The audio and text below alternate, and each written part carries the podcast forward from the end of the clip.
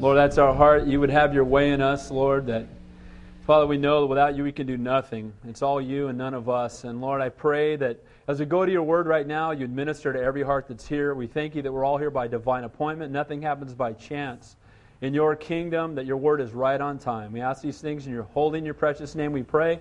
All God's people said, Amen. Amen. God bless you guys. Have a seat. If you need a Bible, raise your hand. We'll get you one. If you have your Bibles, turn to Numbers thirty-two. Continue our verse-by-verse study through the Old Testament. And hopefully my notes won't blow away like the last time I was out here. That's all right. Got to rest in, trust in the Holy Spirit more that way. That's good. Um, yeah, thank you. Put that clip here just in case that started happening. There you go. Praise the Lord. All right, Numbers thirty-two. This is a phenomenal chapter, as, as I probably say every week, because every chapter in the Bible is phenomenal, because God put it in there, amen? But this is a chapter that really ministers to what it means to live a Spirit-filled life. And as we, we've been going through Numbers, we see that the book of Numbers is about numbering people, that they would be accountable before God, that they would have lives that counted before the Lord. And we've seen through Numbers that they've been wandering in the wilderness, but sadly, though their lives were to count for God, they missed out on God's highest. And why did they miss out on God's highest? Because they began to look away from God and look at their circumstances. And as we know, they began to murmur and complain against God. And finally, when they got to the place where they were to enter into the land of promise, that, that eleven-day journey turned into a forty-year death march because they didn't heed the words of God. They were outside of, of Canaan. They were about to enter in. And as we all know, they, they sent twelve spies in, and the spies came out and told them that there were giants in the land. And sadly, we saw that because of the words of ten men, they disregarded the word of God. They took the words of ten men who were, who were faithless and listened to the woeful words of men instead of the faithful words of God. And because of that, they were not able to enter into the land of promise. And because of that, they wandered aimlessly in the wilderness until that entire generation dropped dead. Now, we've been watching as they went along that even after God brought victory, they would continue to real quickly murmur. Because that next generation, we know, was brought right back to the same spot. And as they were there, they were obedient to the Lord, and they did fight Canaan, and they defeated them. But if you'll remember, right after they defeated the Canaanites, the very next thing that happened, in the very next verse, it says they murmured against God and Moses. And God sent fiery serpents into the camp. If you guys remember that. And the serpents bit them. And the only way they could be healed, they had to look up at what? A pole, a serpent on a bronze pole. Bronze, always in the Bible, judgment. They looked up at the serpent, and it'd be, it's interesting that the serpent, who was, you know, Satan in the garden, a picture of sin, that they would look up at sin to be forgiven for their sin or to be freed from it. But we know that it says of Jesus that he who knew no sin became sin for us. And so they had to look to the cross to be saved. And yet again, God continued to bring them victory, but as they wandered through the wilderness, they would have victory, and then right behind a victory, they would blow it. We know that they won some more battles, and then right after that, Balaam tried to curse them. He was unable to curse them because God wouldn't allow it. So then he sent the women into the camp. Remember that? And these guys fell for the women. And they started worshiping idols just so they could be with the women. That sounds a lot like guys today, right? They'll worship idols and do whatever it takes to be with the women. And so that's what happened. And we know because of that, that God brought a plague amongst the people, and twenty-four thousand of them died. And we also know that Phinehas, praise God for him, he saw Zimri, one of the, you know, one of the leaders in the camp. He brought one of these harlots back with him right into the tabernacle. And, Zim, and, and Phinehas saw it, and he picked up a spear, and he threw it right through him, cleansing the tabernacle or cleansing the temple. God is serious about sin, you guys. Amen? Sin isn't something we just play with. Oh, we've been forgiven, so we can live in it. And we're going to see some more of that tonight. But what's interesting to me is all this time as they've wandered through the wilderness, they continue to go back and forth between living in victory and blowing it. Living well with God and then blowing it again. Having one battle that they would win and then walking away from God. And maybe in your mind as you're here tonight, maybe that describes your walk with the Lord. You feel like sometimes you're doing great with the Lord and other times you're just blowing it, and you feel like a Christian yo-yo, back and forth all the time. When you think of hypocrite, you think even of your own life sometimes. You think, man, I sometimes I do so well with the Lord, and sometimes I'm so dry, and it's such a struggle. Well, last week in chapter thirty-one, we talked about the sanctified life. The sanctified life is a life that is set apart unto God. Not only are we saved, but God desires that we be set apart unto Him, that we live holy lives. And we saw some examples of that, that they were to be faithful in the battle and led by the Spirit and continue to grow in their relationship with God. When we get to chapter thirty-two, it's awesome what has happened. Remember that they had just won a battle. Remember that twelve thousand guys went out, out of three million people, and those twelve thousand guys won a victory. They went and fought an army much larger than them. God delivered them completely. All twelve thousand came back. They'd won this great victory, and God blessed the entire congregation. He gave half to the twelve thousand, and the other half He gave to the rest of the three million people. And so too it is in ministry. So often it's twelve thousand doing all the work. It's that small percentage doing all the work for three million. The, the faithful few bless the many. But at the same time, we'll notice that the faithful few were more blessed in the way that God ministered to them. And again, as we saw with the Levites, those who minister to the Lord are encamped closest to the Lord. You want to get closer in your walk with God, start doing ministry. Amen? Start serving people. Start ministering to people. Start laying down your life for people, and you will grow closer to God. So this next generation is about to enter into this land flowing with milk and honey. They've just won another battle. They've removed all the harlotry out of the camp. Remember, God told them to wipe out all the women. They brought them back into the camp. He said, wipe them all out because they're the source of your sin. Cleanse the temple. Cleanse the tabernacle in a sense. And so there they are. They're about to enter into the land of promise. And sadly, again, we're going to see that there are going to be those who are distracted by fear and, and worldly temptation and a lack of faith of what God has for them. They're going to think they know better than God, and they're going to miss out on God's highest. So I titled the message tonight, The Spirit-Filled Life. Entering into, or entering in completely to all that God has for you. Sadly, most people miss it, and they miss it for a couple reasons. Here's a few. A desire to stay where it's comfortable. There's that, that we're going to see that in the text tonight. There's this, this desire so often just to be comfortable. I just want to rest and be comfortable. I don't want to be stretched. But you know what? If you don't stretch, you can't grow. Amen? And too often, we just want to rest and be comfortable. Often, we're so focused on ourselves that we miss out on ministering to others. We'll also see that when we get our eyes off of God, we leave our families behind. We start trusting in the things of the world instead of trusting in God. We're going to see that God will never force His highest on anybody. We're going to see that our sin will find us out, and God literally, in His permissive will, will let you camp wherever you want. You know, one of the things about our God is He's not going to force you to grow. He won't. He won't force you to grow. He won't force you to obey. He's a loving and a gracious and a merciful God. He desires that you would seek after Him with your whole heart, but He doesn't force you. If He forced you, you'd be a robot. He doesn't force you. He gives you the opportunity to know Him better. And what a clear picture this is tonight. So as I've been studying this, I just pray it blesses you half as much as it's blessed me. So let's begin in verse one, looking at the Spirit-filled life, entering in completely to all that God has for us. So in the first five verses, we're going to see that we're not to just stay where it's comfortable, that God desires to do more than that. Look at verse one. Now the children of Reuben and the children of Gad had very great multitude of livestock. So what do we know about them? They're blessed and they got a lot of stuff. Now often we think that that is the ultimate. I want to be blessed and have a lot of stuff. Because when I'm blessed and I have a lot of stuff, then I'll be happy. Right? And we know the Bible says that, you know, the fruit of the Holy Spirit is love and joy and peace. It's the Holy Spirit that brings joy. The world can bring temporary happiness, but it will fade because your circumstances will very rarely, if ever, ever be perfect. If you're waiting for your circumstances to be perfect to be happy, you're not going to be happy very often. Amen? And so we see here in this text that these guys are wealthy. Great. They, you know, the, the spoils have been divided. They've got a lot of cattle. So watch what happens with this excess of wealth. Again, it's often in these times of great physical blessing that we become satisfied physically and complacent spiritually. Look what happens. It says, when they saw the land of Jazer and the land of Gilead, that indeed was a place of livestock. So they, here they are, they got a lot of livestock, and they see this land right in front of them, and they're intrigued by it. Verses three and four.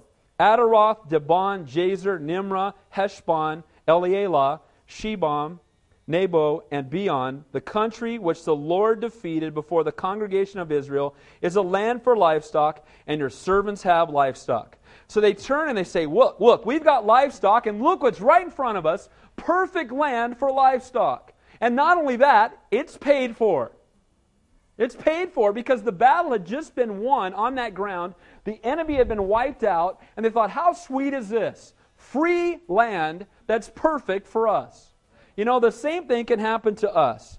Often in our walk with God, God wants to do something great, and we start getting moved by our circumstances. We'll be, we'll look around and say, not by the will of God, but by the leading of the Holy Spirit, let's move over there because housing is cheap.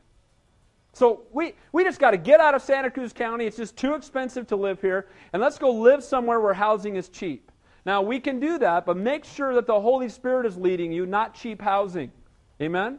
What happens? These guys come along, and they see the land, and they go, hey, it's paid for, it's free, it's perfect. Let's grab it before any of the other tribes think about it. It's ours.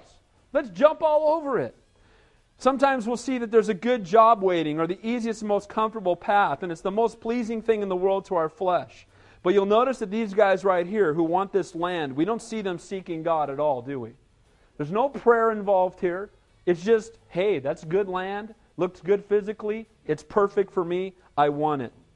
God indeed may want you to move, but make sure you move by the Holy Spirit, not your fleshly desires leading to you, you into what is most physically comfortable.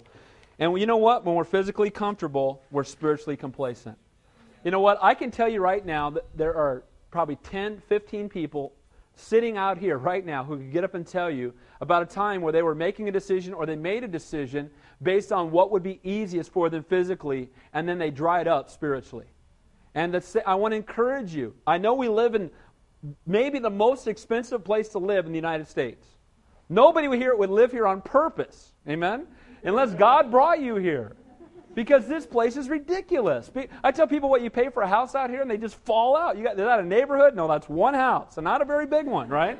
And you know, and they go, well, it must be the, you know, it must be the, the. It's such a, a great place to be a Christian. Well, no, that's not true either. Amen. I mean, this is the, you know, we know, not a very godly place. But you know what? God brought us here by divine appointment. And God has us here to be salt and light to this place. And the blessed place, place, place to take a halogen light is the darkest place around. Amen? When you come here, again, Santa Cruz, Holy Cross, may God bring revival here. But we can so easily be moved by our circumstances and say, well, it's cheaper to live in Modesto, right? It's cheaper to go buy a house somewhere else. You know, let's just get out of here. And again, if God is moving you, then be moved. But make sure it's the Lord. Now watch this part, though. This is the key to almost the whole chapter. Look at verse five. Therefore they said, if you, we have found favor in your sight, let this land be given to your servants as a possession, and do not take us over the Jordan. Some of the saddest words in the Old Testament. This may seem like a really innocent request, but it showed incredibly and disturbingly how indifferent they were to the Word of God. four hundred years earlier, God had promised this land to Abraham. He had promised it to Isaac. He had promised it to Jacob. The generation before them was encamped outside the land, and they wouldn't go in, and they were struck down dead. Now these guys have gone through one battle. They're right there at the very spot where they can enter into the land flowing with milk and honey, the land that God has for them, and they see something physically pleasing, and they say, you know what, forget it. Just, we don't have to cross over the Jordan. We don't have to be radical for God. We don't have to do everything He says. You know, what if we're just kind of close to God's highest for our life? What if we just camp a little bit outside of it? We don't have to be that radical. We don't have to be, you know, one of these Jesus freaks. We can we can just sit outside here and be comfortable and be real near. God's over here somewhere, you know, and, and we're just right here and we're comfortable. You know, sadly, I think that that describes much of the church today, that they're comfortable living outside of God's highest. God had this plan. It was the land of promise. It was according to the divine word of God. It was the word that Israel, you know, base its entire existence upon. It was God's highest. God had a divine appointment for Israel with Canaan. As we know in the Old Testament, they're pictures or types. And as we've been going through Numbers, we've seen that Egypt is a type of what?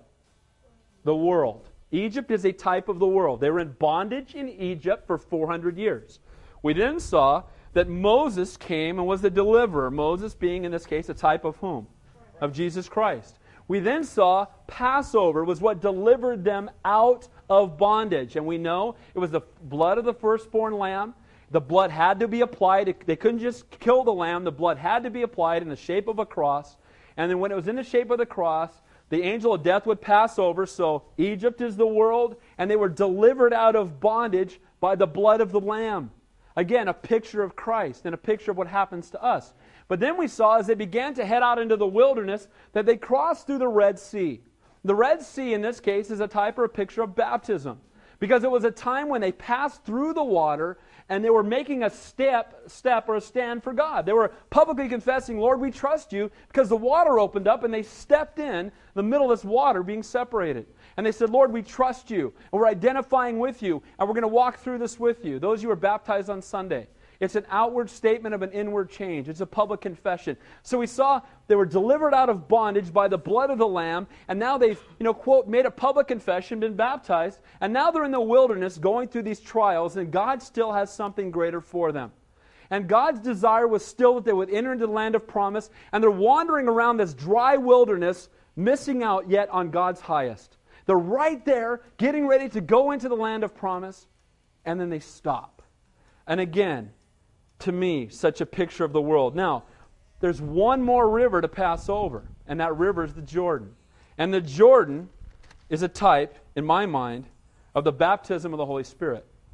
Because why do we live dry lives, struggling with our trials, not living our lives to the fullest for the kingdom of God? Because the Holy Spirit, while with us as unbelievers, now in us as born-again Christians, there's still something greater. The Holy Spirit can be upon us. Amen? And so often we struggle in that dryness of life because we have not crossed over the Jordan. We've come out of the Red Sea. We've been born again. We can have saved souls and wasted lives in a sense. That we're not living up to God's highest. God has more for us. We want to know God's highest. We don't want to just be on the cruise ship to heaven, you know. We want God to use us while we're here, and you've saved us for a reason. It's kind of like being caught between Acts one and Acts chapter two. In Acts chapter one, they were saved, they were born again, and they were hiding. Remember that? They're up there hiding, right? Scared to death. And then Acts chapter two, the Holy Spirit came upon them, and what happened? Bold witnesses began to speak with other tongues, went outside and turned the known world right side up for the kingdom of God. And so often, too many Christians today are caught between Acts one and Acts two. Yeah, I'm born again. Yeah, I'm saved, but I'm fearful. When I'm at work, I don't want anybody to know I'm a Christian. I, you know, I, you know, hey, I got my get-out-of-hell free card. It's in my wallet. It's been dated by Pastor Dave. There it is, right? I got it, right? And I'm just going to stay here. I'm going to stay here. I don't have to be radical. I don't have to give my life totally to God. I don't have to go full speed for Him. I can just, you know, this is good. I got the promise of heaven before me. But I want you to know, if that's where you are, there's so much more God wants to do with you. God wants to do so much more with your life. Can I tell you, there's no greater joy than walking in the center of His will?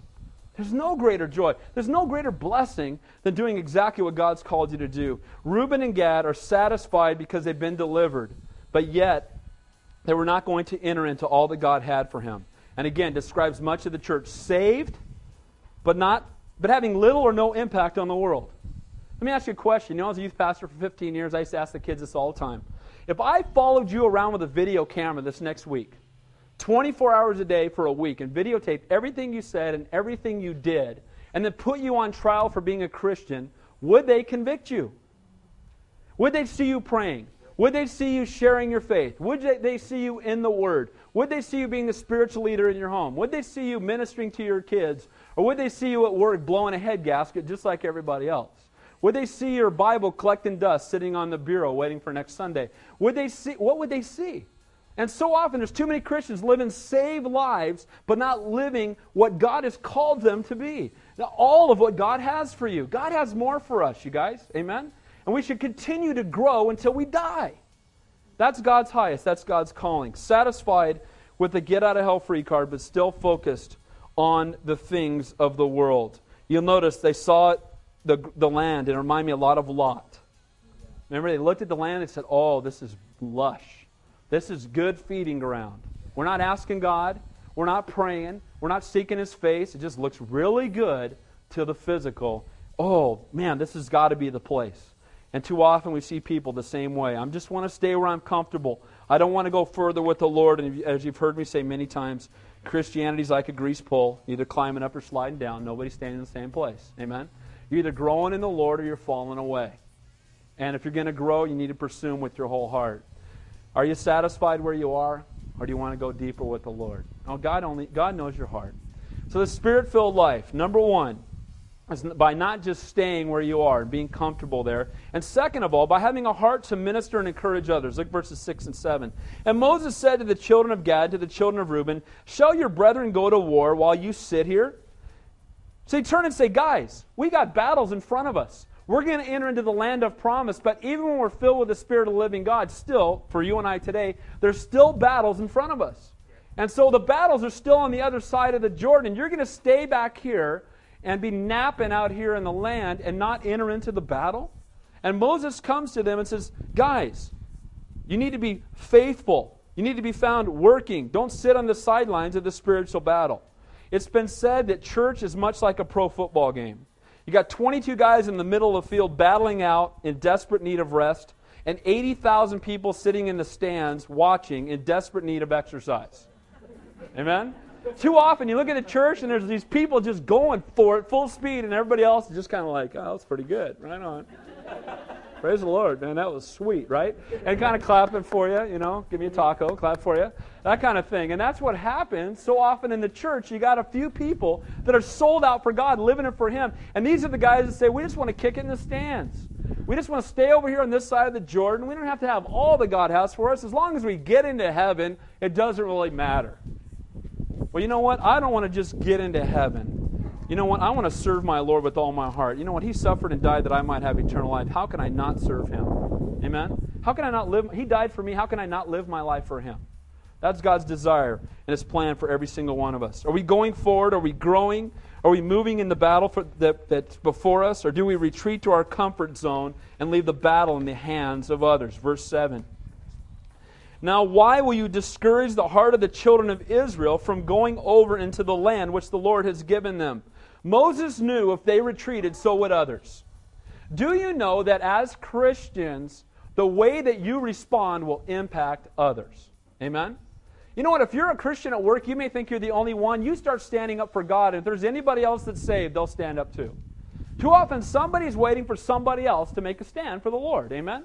And he says, if you guys retreat, others are going to retreat. If you fall back into the kicking back Christian life on the cruise ship to heaven, then other people are going to line up right with you. And he said, you're, you know what? If we live in a Spirit-filled life, we should be ministering to others and exhorting others to grow, not causing them to stumble, not causing them to reel back in their walk with God. We need to go forward, amen? And we need to be growing in Him and have a heart for Him. If you want to go deeper in your walk with God, be used mightily by Him, there's a sure way to discourage that desire. Start hanging around with believers who are content where they are and who won't press in to the kingdom of God. Your, their complacency will rub off on you. You know, we should hang out with believers, but I want to hang out with people that love God more than I do. I do. I want to hang out with people that just can't stop talking about Jesus. I want to hang out with people that have a passion for Him above all else. Those are the people I seek out.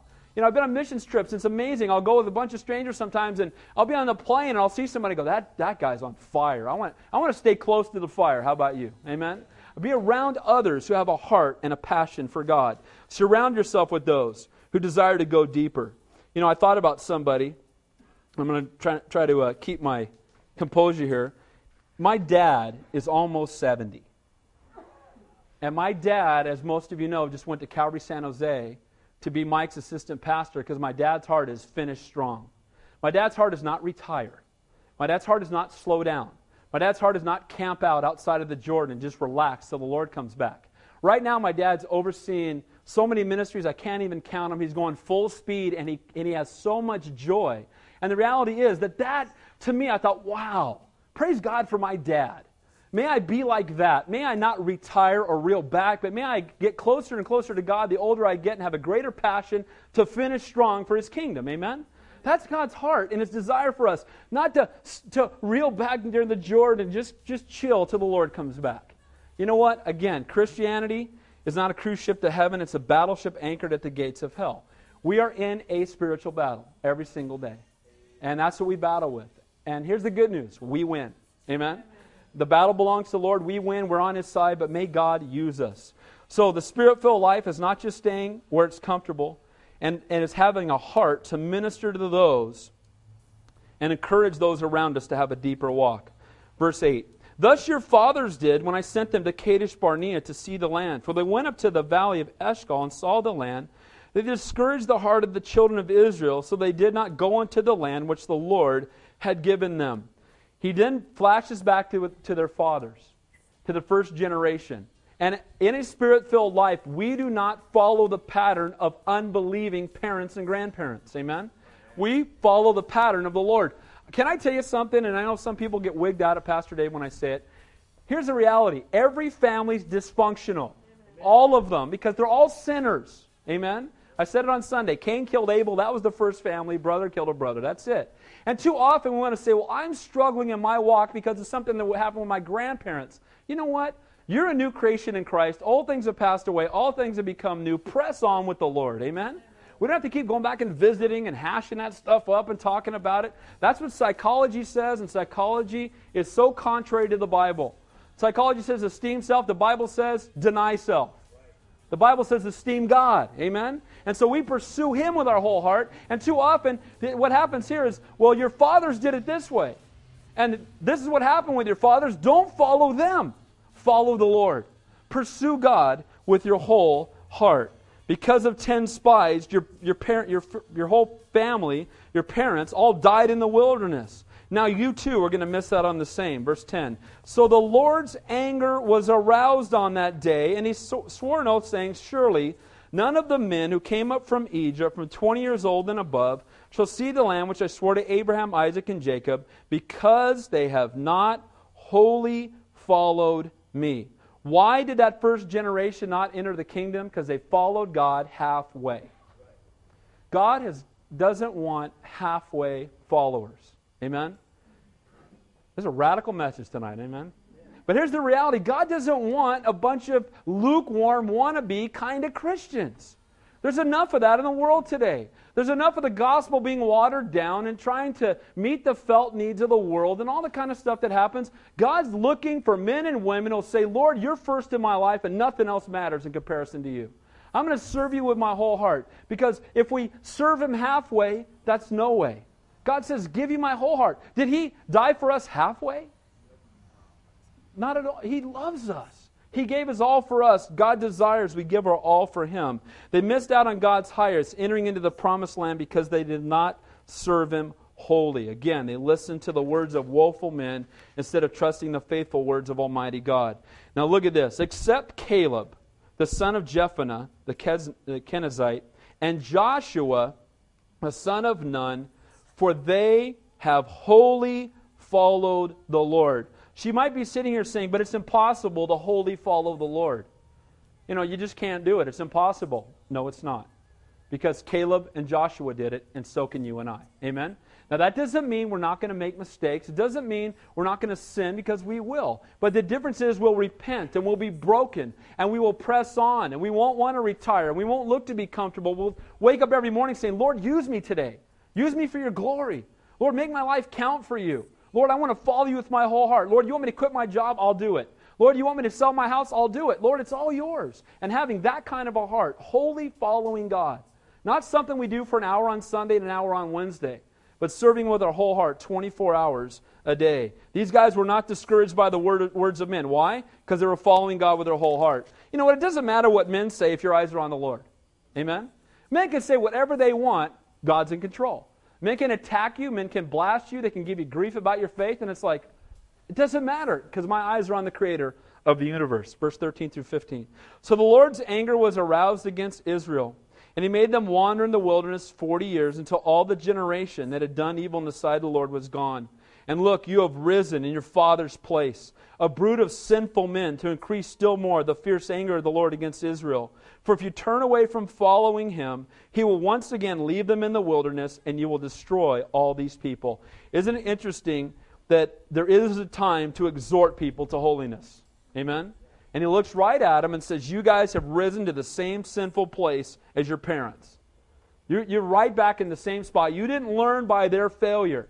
You know, they watched, as they were wandering through the wilderness as children, they were watching people drop dead every day. And they should have learned from it. And instead of learning from it, what do they do? They're following in the same path. It's the same as, you know, having a parent that maybe is, you know, drinks all the time or does drugs all the time or, or you know, curses all the time or is abusive to your parents or is lazy, whatever it might be. You can either learn from that or you can follow in it. And these guys followed in it, right into the same path, and the Lord's anger was aroused against them. And again, Moses said, "You have risen, you brood of sinful men." Now that probably went over real well. They're probably like, "Oh, thank you, Moses. God bless you," right? Remember, these guys were flipping on Moses every chance they got. And instead, he brings them and exhorts them. And again, for you and I today, Jesus must be more than just our Savior. He must be our Lord. Amen? Not just Savior, but Lord. And he's pointing these guys, here's the circumstances that are coming if you camp outside. If you don't cross over the Jordan, if you don't wholly follow God, if you make him kind of Savior, he's not your Lord. And he said, you guys are going to reap the consequences of it if you don't follow him with your whole heart. It's not only okay, but it's our duty to lovingly admonish those who make a conscious decision to live contrary to God's will. Can I tell you that you absolutely have not only my permission, my endorsement, and my encouragement. If you see your pastor doing something that you think is grieving the heart of God, I would ask that you would please come talk to me. And I mean that with my whole heart. And you know what? Some of you in the past have shared things. This concerns me, and I'm glad. Please. You know what? That's what we ought to do, amen? We ought to love each other enough to come put our arm around somebody and say, "Bro or sister, I see this, and you know it grieves my heart, and can I pray for you, or how can I encourage you?" And that's what we ought to do, and that's what Moses does here. Now, how are they going to respond? Being confronted with their sin. What are they going to do? Look at verse sixteen and seventeen. Then they came near to him, said, "We will build sheepfolds here for our livestock and cities for our little ones. But we ourselves will be armed, ready to go before the children of Israel until we have brought them into their place. And our little ones will dwell in the fortified cities because of the inhabitants of the land." So confronted with their sin, they come up with a compromise, a new plan. And what they say is, okay, you're bummed out that we won't go into battle with you. Here's what we'll do. We'll send our guys out to battle with you, but we want to stay over here in the comfortable land, and we want to leave our family here. We want to leave our kids here, and we want to build a fortified city to protect them, and then we'll come battle with you until the battle's been won, and then we want to retreat back and live out here outside of the promised land, out in this, you know, this green land out here. Now, wow. Here's the thing. What are, what are they saying? First of all, they're building a fortified city, and let me just tell you right now what that points to to me. Let me ask you a question. Where's the safest place to be? In the center of God's will. Isn't it safer to be out in the front line with the Lord than hanging out back in, you know, the green pasture without Him? And they build a fortified city, and they say, we're going to trust in the fortified city instead of trusting in the mighty fortress, our Savior. We're going to trust in our possessions and trust in the land and have our cattle out there, and it's going to be great. And we'll go off and fight the battle, and when we come home, our city will be all set up, and we can just rest forever there. But God desires that we not only enter the battle, but that we bring our family with us. They want to leave their children behind. Too often in ministry, people do that, or in, in their walk with God. You'll have a guy who's going to church seven days a week, and his kids maybe make it once. Can I encourage you? Bring your family with you. Amen? You know, bring them with you. We have ministry for them. If we're having church, we got stuff for your kids. Bring them. They need to be raised up in the truth. If you go in the mission field, whenever possible, take your kids with you. You know, we went to Israel this year. I took my kids with me. People thought I was crazy. They're blowing up bombs over there. I'd rather be in the mighty fortress than in the fortress at home. Amen? If God's called you, you're in the center of His will. You have nothing to fear. And so they sent, let's keep our kids at home. We got a new plan. Keep our kids at home. We're going to build a fortress, and then we'll go battle. But when it's over, we're going to go back. You know, I, I breaks my heart that I've seen a lot of people do this. Look at verse eighteen and nineteen. We will not return to our homes till every one of the children of Israel received his inheritance. We will not inherit with them on the other side in the Jordan and beyond, because our inheritance has fallen to us on the eastern side of the Jordan. We're going to go over and fight, but then we're going to retreat to our comfort zone. You know, I've, I've seen so many people that for a moment or a period of time have been sold out for God. And they go out and they're serving Him with their whole heart, and then all of a sudden the things of the world start getting in the way, and they retreat back to their comfort zone. I've had friends that I've been on the mission field with, and I've seen God use them in a mighty way, and I think, wow, God's got our hand on you. And they may even come home and be sold out for a while. And then time goes by, and got to buy a bigger house and get a nicer car. And before you know it, right back in the comfort zone and have missed out on God's calling for their life. Now again, it's okay to, to work at a job. God wants us to. The Bible says a man who doesn't work shall not eat. Laziness is a sin in God's eyes. We should do our job as unto the Lord. We should be the best workers there. But the number one reason you're there is to be salt and light. Amen? And too often we want to just, and it breaks my heart because I look at people ten years down the road and I'm like, dude, ten years ago, I was with you and I saw God's hand on you. Man, it just breaks your heart. God could be doing so many great things with you, and it's like, well, you know, got other stuff now that's more important. And that's what's happening here. You know what? We, we're willing to compromise. We'll, we'll take our inheritance outside of the land of promise. We'll take our inheritance outside of heaven. We're willing to give up the things that God would love to give us in heaven if we served Him with our whole heart, that we might have a more comfortable life here. I promise you that's what many Christians are doing. They're going to heaven, but they're trading away the rewards of heaven to have a more comfortable life here. You know, I, I missed church three out of four weeks because I'm on vacation. You know, I bought a new boat, I bought a new R V, I got a vacation house, I got the... I just don't have time for God right now. It just doesn't really fit into my schedule. Seek ye first the kingdom of God and His righteousness. Amen? Not last, not your leftovers, not what's... with your whole heart. It's time for radical Christian living. There's enough, you know, the cruise ship to heaven and lukewarmness, there's enough of it. And too many churches in town are, we make church real short, and we don't talk too much about the Bible, and we don't want to tell people they're sinners, they might not come back, and let's water it all down, and you know what? There's enough of that. That's t- ear tickling. Amen? We need to be sharing the truth, you guys. You need to go to work and wherever you live and be salt and light. They so desperately need you.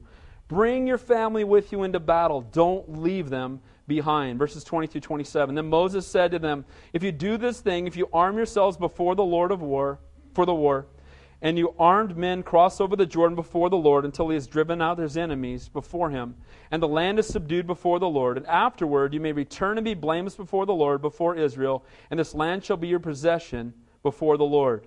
God will never take me or force me to go deeper in my walk than I'm willing to go. There is God's permissive will. He will let you as a Christian just camp outside of Jordan. Camp on the other side. Camp outside of His perfect will for your life and just be at peace there. Do you know who loves that more than anybody? Satan. He loves somebody who's been born again and doesn't live like it. He loves somebody who's been born again that's just happy with their own salvation and doesn't have a burden for the lost. You know, God proved His heart for the lost in that He had one son and He made him a soul winner. Amen? And that's what God has called us to be, soul winners. And so we see here they were content. And God said, okay, you can have it. Verse twenty-three. But if you do not do so, then take note, you have sinned against the Lord, and be sure your sin will find you out. He's saying, you be faithful to your word. You go fight the battle until it's won. If you attempt to lie or deceive God, be sure your sin will find you out. In this case, the sin is doing nothing. If you just go back and camp back out under your fortress and you don't go out into battle, be sure your sin will find you out. We all know this. Our sin has consequences. And we need to know that our sin will find us out. It will track us down, and it will find us out. It's amazing. Just in the last few weeks, some of the things that have come to my... Come, I just found out about a pastor that I knew and I respected. Not a Calvary Chapel pastor, but I just... boggles the mind. They have pictures of this guy in a hot tub with women, topless. And he's a pastor, drinking wine. And I'm like, are you outside of your mind? And the reality is he's been thrown out. He's lost his church. Everything's been stumbled. And what happens? Again, so easily and so quickly. And your sin will surely find you out. Satan tries to tell you, you can sin and get away with it. God will forgive you. You've all heard that, right? Go ahead and sin. God will forgive you, right? Here's the reality. Sin has consequences. Even though God forgives us for sin, we still reap the consequences of our sin. Amen? And it just breaks your heart and says, surely your sin will find you out. You know what? May it make us think harder before we sin next time. Amen? You know when you're going to sin, don't you? Amen? Every time, right? Nobody slips into sin. Holy Spirit's going, no, no, no, no, no. And you're, you just, you know, you do it anyway, right? That's how it is. I'm doing it, right? God will forgive you. God will forgive me, right? And you just go on and do it. Well, may we think next time sin has consequences. It separates me from my relationship with the Father. It makes it renders me ineffective to witness to others. It harms my testimony. Lord, help me not to sin. We're not sinless, but we should sin less. Amen? As believers in Christ and as we follow hard after Him. We ought to cause us to pause when that temptation comes. Sow to the flesh, reap to the flesh. Sow to the Spirit, reap to the Spirit. Verse twenty-four. Build cities for your little ones and folds for your sheep, and do it. what has proceeded out of your mouth. And the children of Gad and the children of Reuben spoke to Moses, saying, Your servants will do as my Lord commands. Our little ones, our wives, our flocks, and all our livestock will be there in the cities of Gilead. But your servants will cross over, every man armed for war, before the Lord to battle, just as my Lord says. Again, an obvious picture of God's perfect will, allowing them to set up camp outside of the land of promise. His promise to Abraham, Isaac, and Jacob, it was so clear, but the tribes of Gad and Reuben thought they knew better than God. Okay, God, we know that's your promise, but that's for those guys. We've got our own plan.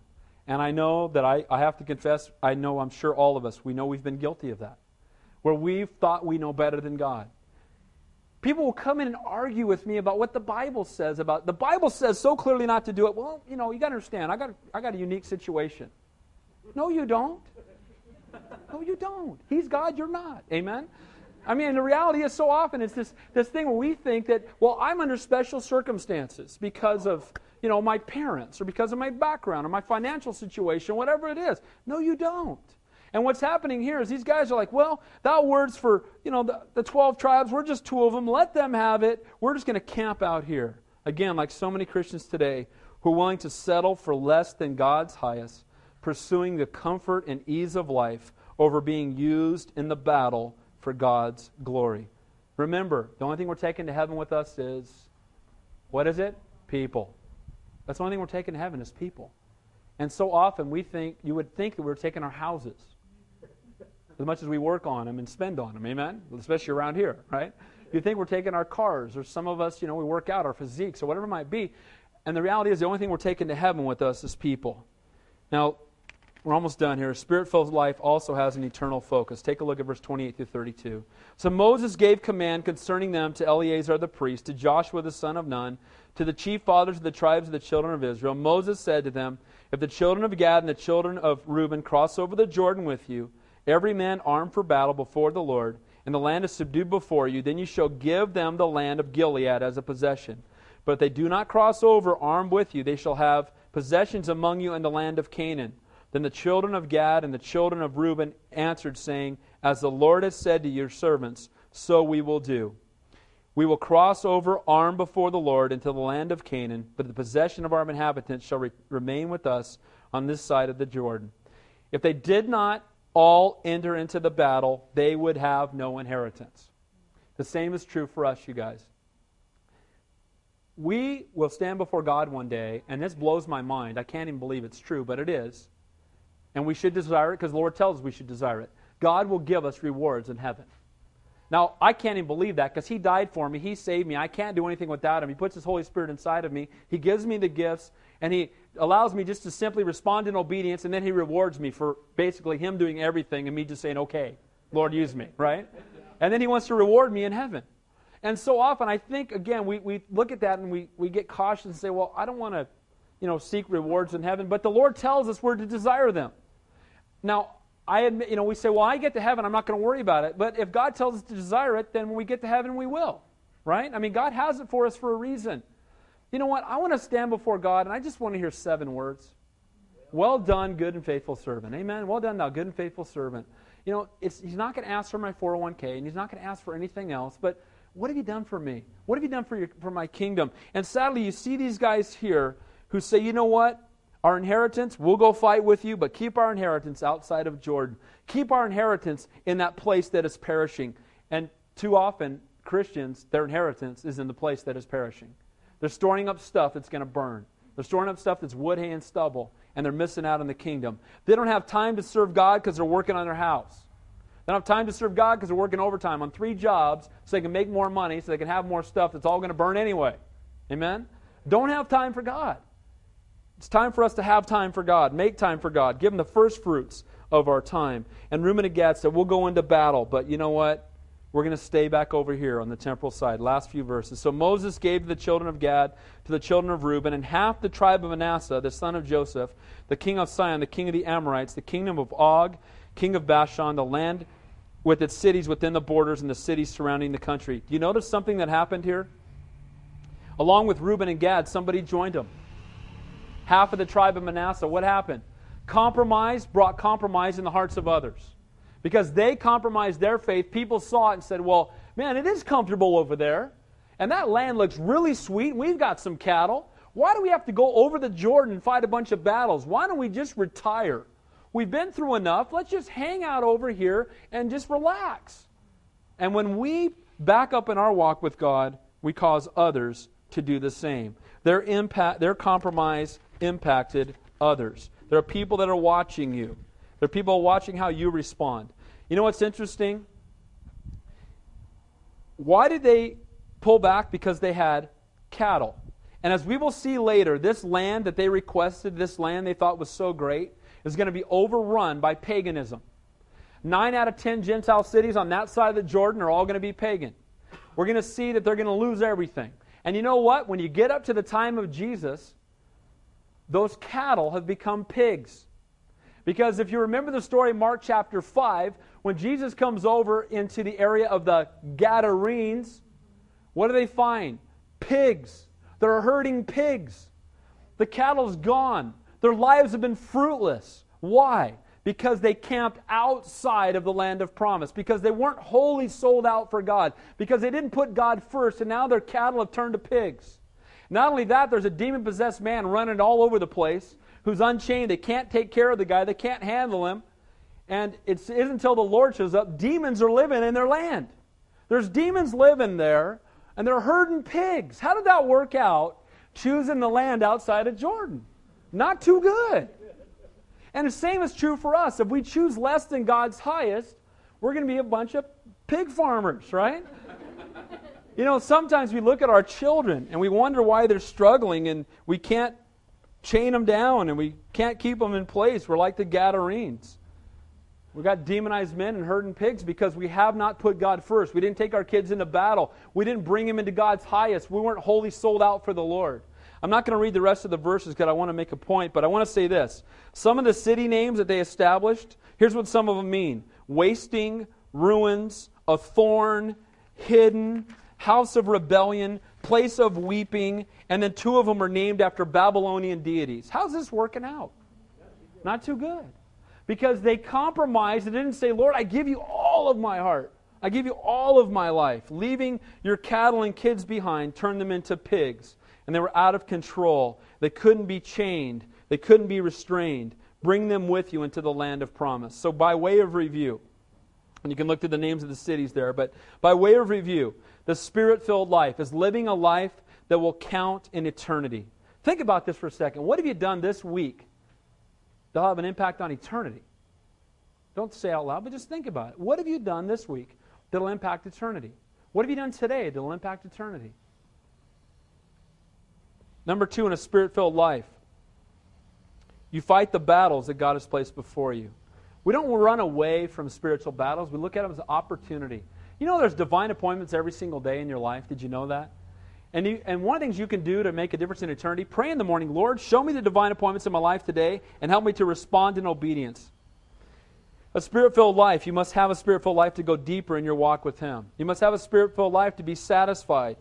To not be satisfied where you are spiritually. May we never be satisfied with where we are spiritually. May you never get to the point where you think you've arrived. Because if you do, you've missed God. And it's in a Spirit-filled life that we pursue God passionately with our whole heart. To live a life that will not be dry but fruitful and impact others.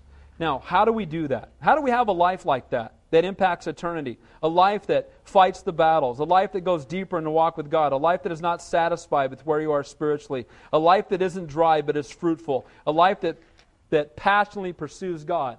What did they have to do to enter into the land flowing with milk and honey? They had to pass over the Jordan.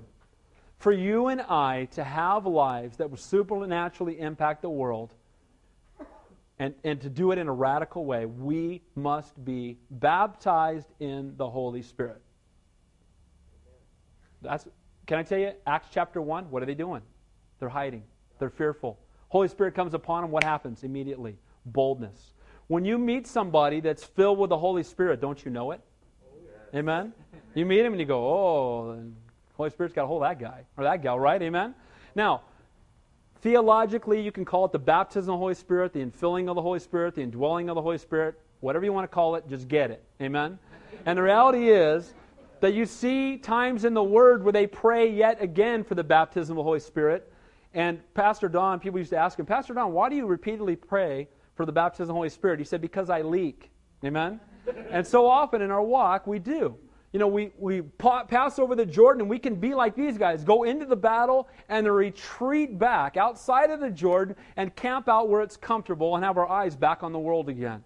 But the good news is we can get back up and cross right back over. Amen? And enter back into that battle and let God use us for His glory. Holy Spirit upon you. The word there is dunamos. It's where we get the word dynamite or dynamic. It's an explosive life that impacts the world around it. If you're made out of dynamite, you're going to have an impact on people. Amen? It's going to be explosive.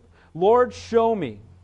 Ask this question of yourself. We're going to close in prayer. Lord, show me if I'm on cruise control, happy to be where I am. Lord, show me if I'm complacent in my walk. Lord, show me if I've left my first love. Lord, show me if I'm giving up the best, pursuing that which is good. You know what? I didn't plan on doing this, but I, I, but we're going to. If you're here tonight, and especially if you've never done it, you've never, you've never even fully understood it. Holy Spirit with you prior to salvation. When you're born again, the Holy Spirit came in you. But you know what? There's something subsequent to that, the Holy Spirit being upon you. If you look in Luke, Jesus breathed the Holy Spirit into them, and then yet they went in Acts and waited for the Holy Spirit to come upon them. Some of them said, oh, no, no, I'm telling you, it's subsequent, because if you look at the Bible, He was breathed into them in Luke and came upon them in Acts. Maybe He's been breathed into you, but He hasn't come upon you. Maybe the reason you're dry and you're struggling in your walk with God is you need less of you and more of the Spirit of the living God dwelling within you. So what I want to do, if that's your heart, and you've Maybe you've never done it, or maybe you have, but you know you need to do it tonight. I want you to stand up, and I want to pray for you. Just stand up where you are. Don't be ashamed. I'll pray for you. Praise the Lord. God bless you. God bless you. Let's pray. Heavenly Father, we thank You and we praise You, Lord, that You promise in Your Word that if we will simply ask for Your Holy Spirit to be poured upon us, that, Lord, You will baptize us afresh in Your Holy Spirit.